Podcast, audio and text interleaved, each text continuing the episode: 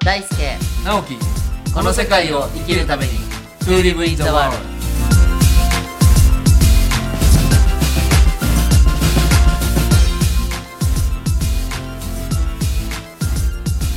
直樹さんこんにちはこんにちは今日もわしからスタートです がたまにねこうはいいうことも増えてきましたけど、はいまだちょっとあの照れちゃうという かちょっとなんか違和感があるんですけど慣れていきたいでもね5月から始めて、はいこれもう二十数回目のアップですけど、はい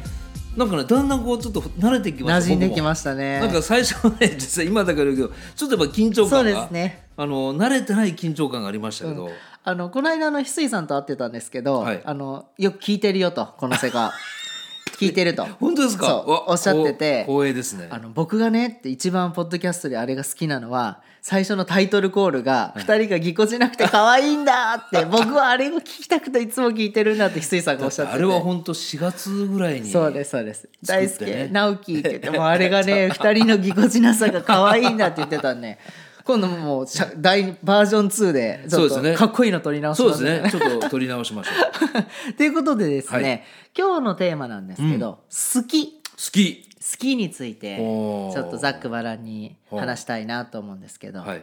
直樹さんこう好きって聞いて何か思い浮かぶこととかってありますかあ僕はね第一にはい自分が好きですね、あー大事これもでもね誤解を恐れずに言うとそのナルシスト的な、僕はあんまり鏡とかこういう要望なんでねあんまり鏡こ見うないいう要望ってどういうことですか 鏡は見ないんですけどそういうちょっとなるちゃん的な好きじゃなくて、やっぱ自分が存在するってことをちゃんと受け止めたいっていう意味であー好きだってい う。素敵いやいやそもれうだすそれごいそれもうほんとここ10年ぐらいですよ。すごいうん、いいですね。そこがまず好きって聞かれたらそれかないや好きなものなんですかって私は自分が好きですって言えるのって素晴らしいことだと思いますよそれはまあ本当にあのいつも言ってますけど自分一人で成り立ってないっていうのがね最近ね僕は大ちゃんとこうやらせていただいて、こうワンピース的な、はいあの一人もいいけどみんなでっていうのを今勉強してる最中ですけども、はいでもそういう意味合いから言ってもねまずやっぱり自分を受け止めるっていう意味でも自分の存在を好きって、そこからやっぱりでも自分って自分だけでは成り立ってないでしょそうですね周りのし家族だったり環境だったり知り合いだったりとか、そういう構造も分かると要はみんなイコールみんなが好きっていうことでもあるんですけどいいですねそういう気持ちですね。いいですねいいですねあと食べ物でこれ好きとかあれ嫌いとかっていうのはもちろんありますけどあいいですねじゃあ直樹さんの好きなものは何ですか食べ物、でもね往々にして果物が好きなんですよえー、だけど最近糖分が高いのではいちょっと減らしてますあ果と言いながら目の前にあの バナナチップスドライ バナナチップスがあるんですけオーどガニックバナナチップスがありますあるんですけど何のフルーツが好きなんでいすやかもう何でも好きですねあフルーツ全般もう全般初めて知ったであの海外とか行った時にはいあ南国の果物とかね多分沖縄だと沖縄美味しでいであのパッションフルーツとか美味しいこう冷やさないで食べたいんですよああそうですか、はい、もともとの温度感で食べたいっていうのはありますね、はあだからいいですね桃とか梨も極力冷やさないで食べてますうーんいいですねやっぱ自分の好きが分かると自分のことが分かりますよねそうですね私ちょっと好きと逆に真逆なんですけど、はい私あんまり自分のこと好きじゃなかったんですよあ本当にそうおーなんかねいやーなんかまだまだだな自分とか、はいはいダメだなとか結構どっちかというとねネクラなのでそれはね僕も思いますよあはは全然そういう意味で言うと自分の能力は納得してないうん、ですけど、存在としては好きなんですよねそうですねいやーそれがすごいなと思ってて あそう思わないだ大ちゃんはどうなの私はなんか一生懸命そう思えるようになんか努力して自分を大切にしてきたっていう感じですね。あ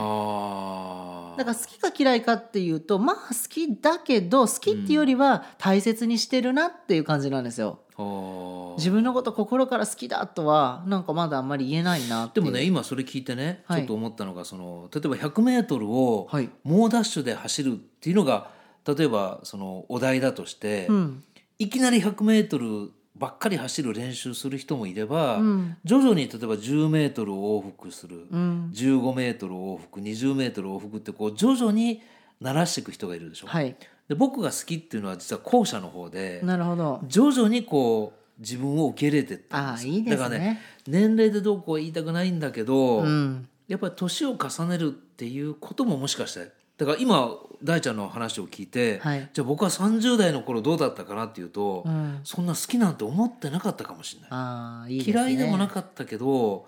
もうとにかく30代の自分を生かすのに精一杯で、うんうんうんそん好なき感もじかも嫌いもうんだからもう10年20年経ったらもしかしたらうん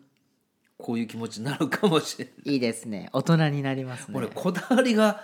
なくなってきたんですよなんかあー面白いこだわりってなんかどこかまでがピークでその後どんどん消えていくものなんですかねえっとねあいい質問ですね、はい僕を振り返ったらねやっぱ40代半ばから消えていきましたねこだわりがうん何かきっかけがあるなんなのかなまあ子供が成人に近づいてったっていうのももちろんあるんですけど、まあ、あの別々に生活したっていうのは僕にとって大きかったんですけど、はい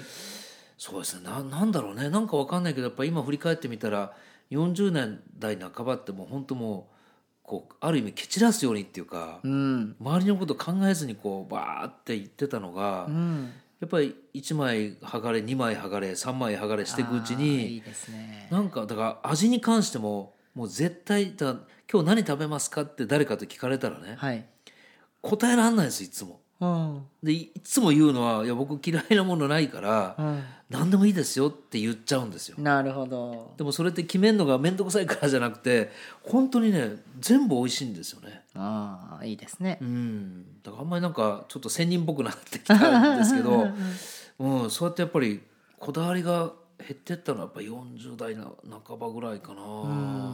逆に多分わしはこだわりを多分探した方がいいんだなって今聞いてて思い大まちゃしんた逆に今あんまりないでしょ今ないんですよなんかこの間もね欲しいものって聞いてもないなぁとかなねいですね今欲しいものって言われてもいやあるもので十分だしってこうですよねこだわりがないから逆に直樹さんがこうどんどん手放していって本当にピュアになってるところでわしは逆にもっとこだわってもっともっとこれこそはみたいな「This is my favorite things」みたい ななんかこれが俺なんだみたいなのがあった方がやっぱりこうもう少しなんか情熱的に動ける感じはします意ね。外とどう今おっしゃったのって、同世代と話してても意外と他の方もそうじゃないあの多分世代的なものでも2 3 0代で絶対にこれだって持ってる人少なそうですさっき言ったね例えばその 100m を走るっていうお題があって、はいお題があるからそこに向かってやれたりとか例えば僕らがちっちゃい頃とほんと何にもなかったんですよね、まあ、もっと上の先輩たちはもっとなかったんですけど、はい僕らの時と本当ようやくテレビが一一家に一台あ あるかどうかの時代だったので、んないものを欲しいっていう欲求から生活がスタートするでしょああなるほどでだんだんだんだんこう手に入れてってあーだんだんこう見える景色も変わってきて、うんで実際今どうなってるかっていうともう欲しいもの一通りなんか味わったし、はいもういいかなってこう断捨離をしてる時なんですよ。なるほどだけど大ちゃんたちの世代の人はもともと気が付いたらありましたあるしある程度ありま別にしたこう手に入れるという欲求もなくうん普通にあるからそうですね逆にさっき言ったその 100m を走ろうっていうお題的な設定がねうんそもそもない時代なのかなっていうのも今聞いててうんそうですねだから逆になんか手放しても手放しても残る本当に大切なものってなんだろうっていうふうにこう思考が働くというかでもそこから例えば人生をこういろんな人が見ていってね、うん大ちゃん含め見ていってまた次のその何か設定を見出していくそう世それ代はもいれば、うん僕たちみたいにもうなかった手に入れた、うんもうお腹いっぱいだから今度はダイエットというか、うん減らしたいっていうモードの世代って多分ね時代によってもっと上の世代はもっと何もなくて。うんようやく手に入れられるぞっていう時にもう30代ぐらいで,、うんで最後やっぱりちょっと全部欲求満たすまでいかなかったっていう世代もねああありますねもちろん、うんで消化不良のままっていう人も少なくないと思うんですけど、うんだから大ちゃんたちの世代に僕から見て面白いと思うのはやっぱりその何をこれから見出していくのかなっうんていうところがねなんかピュアから出発してるように見えるから。うんもっとうちの息子たちみたいな今20代の人たちはもっとまた違う感性でねそうですね何か気づいていくんですけど本当にね次の時代を築いていく人たちは本当大ちゃんぐらいのうん今30代前後の人たちはいがどう動いていくのかっていうのは僕はすごく面白いと思ってて、うんそういう人たちが何を好きだと思ってうんその好きを満たすためにどういう動きをするのかっていうのは非常に興味深い。いいですねう、ん直樹さんの話聞いて思ったのは多分ちょっと前の先輩たちわしよわしらよりも上の世代の方たちは何かをゲットはい獲得するっていうことが多分大,、大事で、はい獲得することに喜びを得ていそうくですっねていう感じだったんですわしらは逆に先輩たちが獲得してくださったのであるっていう状態からスタートしてて、はいはいわしらはこれをシェアするってことに多分喜びがあるんですよ。そうそこが僕はすごい希望っていうかうね、んうん種だったと思うんですよ。うん、ね、あの分かち合うことに喜びがある、はい例えばじゃあ仮になんかゲームしました、わあ全クリしたとか、全部クリアしたっていうのは昔はそれが楽しかったのが、はいは今の人ってクリアしたらはい仲間にそれを分かち合って、はいあそこってこうやってやったら抜けれるよとかえマジでみたいなありがとうとか、いその誰かに何か自分の経験や思いや持っているものを分かち合うことによって喜びをそれこそ増やしていくっていうのが、多分わしらの経験だから、ワットはある意味何でもいいのかもしれないなってああなるほど。思いましたね昔はワットだったじゃないですか、はいロレックスとか、なんかクラウンとか、なんかカラーテレビとかなんかその、ワットが大事だったのがじゃあカラーテレビで何見るのあークラウンで誰とどこにお出かけするのって、んその時計をつけて誰とデートするの、はいっていうふうにやっぱり経験型にシフトしてったっていう感覚はすごくありますね。あー僕ねちょっと今そのあるじ理由があってね、はい意識するってことをちょっと今勉強し直してるんですけど意識するあのこれね僕のああくまでもあの個人的な思いなんでね、はい違ってたら違う違和感がもしかしたらリスナーもあるかもしれませんけど、うんあのビル・ゲイツさんっているじゃないですか、はいマイクロソフトの、はいビル・ゲイツさんとあのアップルのスティーブ・ジョブズさんはい、の大きな違いって何かなうんと思ったんですよね。でこれもすごいざっくりした話時間の関係上ざっくりした話しますけど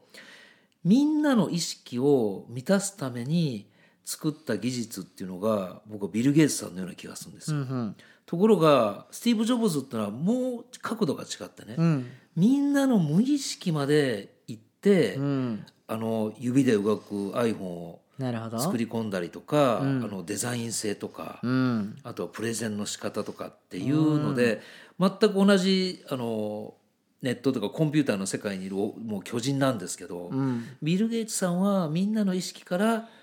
あのパソコンが普及するように、うんうんうんうんよくだからビジネスの世界で作られる、うん使われてることが多いと思うんですけどジョブズが開発したアップルっていうのはどっちかというとクリエイターがそうですねこれから先のことを作るために、まあ、作られたっていうまあ異論があるかもしれませんけど、うんでそうやって見るとなんか2人の意識って全然違ったんだなうんで大ちゃんたちの世代が目指してるとこって、ん多分ジョブズの世界僕流に言うとねうんみんなの無意識に到達するようなことをクリエイトしていく世代かなうん僕たちの世代とどっちかというとみんなの意識欲しいとか、うんないから欲しいとかっていう意識にこう響くような時代だったんですけど、はい多分みんなの無意識に行く世代なのかなっていうふうにいいですね今き聞いてていいですねちょっとそのビル・ゲイツさんとね、はいジョブズをこんな分け方したらふざけんなっていう人もいるかもしれませんけど、いえまあねはいなんか使われてるシーンとか見てもなんかすごくうんそういう気がしてならないんですけどね。そうですね、うんあのわしらちょっと面白いんですけど、あのなんか自分のビジョンとかその絶対にこれが新しいんだっていうのを、はい多分その突き詰めていった世代の先輩たちと、はいはいわしらってなんかビジョンが湧いてきた時にそのビジョンをシェアするんですよ、はい最近なんかこんな感じなんだけどって言うと、い、や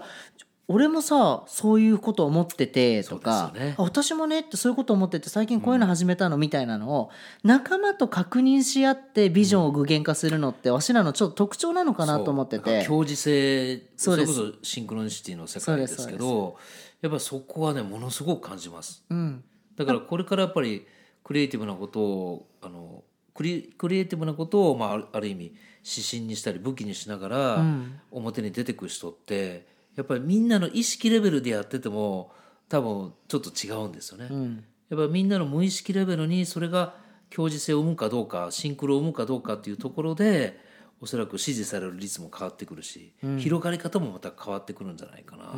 うんなんか昔は他の誰も思ってなくても自分が受け取ってるこのビジョンを実現するんだみたいなのがはい一昔前で、今は、あれってこれわし受け取ってるんだけど誰も受け取ってないなみたいなあじゃあわしこれずれてんのかなみたいなあーなんか逆はいで仲間とかとシェアした中でやっぱここは同じだからやっぱこっちに今時代が動きたがってるんだなみたいなのを確認するみたいな、うんちょっとこうビジョンとか内なるこう好きとか思いとかに関しても、捉え方が変わってきてるような感じがしますね。そうですね特にやっぱみんなでシェアしたするとかみんなで分かち合うっていうことはものすごく特にやっぱ来年以降のね楽しいです大きよ。なキーワードかなでそれをね結構そのまたまた怪しい話吉武大輔宗 教とかいやそうじゃないんですやめよてそうじゃないんですよやっぱりねその辺はおそらく科学でいうとやっぱ量子力学の世界、量子の世界なんかはそこを解明していくでしょうし、意識が飛んでますからね。うんやっぱり意識があってこの世界が作られてるってのはこれ別に怪しいも何も事実のことなんでねだかはい。らそう考えるとだって今言ったビル・ゲイツさんジョブズがいなかったらマイクロソフトもアップルもできなかったわけですよねだからもう始まりは一人の人のやっぱり思いですよはい。でその思いがどんな思いを含んでるかによって多分表現が変わってくる、うん。でそれがすっごくはっきり見えてくるのがこれからの時代なので、はい。でその辺の僕はなんかねさじ加減を知った上で旅を楽しんだ方がいいうん。そこもねちょっとあの違う話になっちゃうけどやっぱりこういうところを自分が旅してるんだっていうのを知らずに行く場合と知っててそれを認識しながら行く場合ってこれが結構違ってくるんじゃないかなうん。だから行き当たりばっちりって言い方をする人もいますけどやっぱりその辺のねことをぜひあのこの世界のいろんな毎回の音源のねいろんなテーマで皆さん味わってほしいし、ちょっと来年はね大ちゃんといろんなことをチャレンジを今考えてるのでですね。楽しくなってきましたはね。い、またちょこちょこ皆さんともね分かち合いたいと思います、はい。えー今日も大ちゃんありがとうございましたありがとうございました。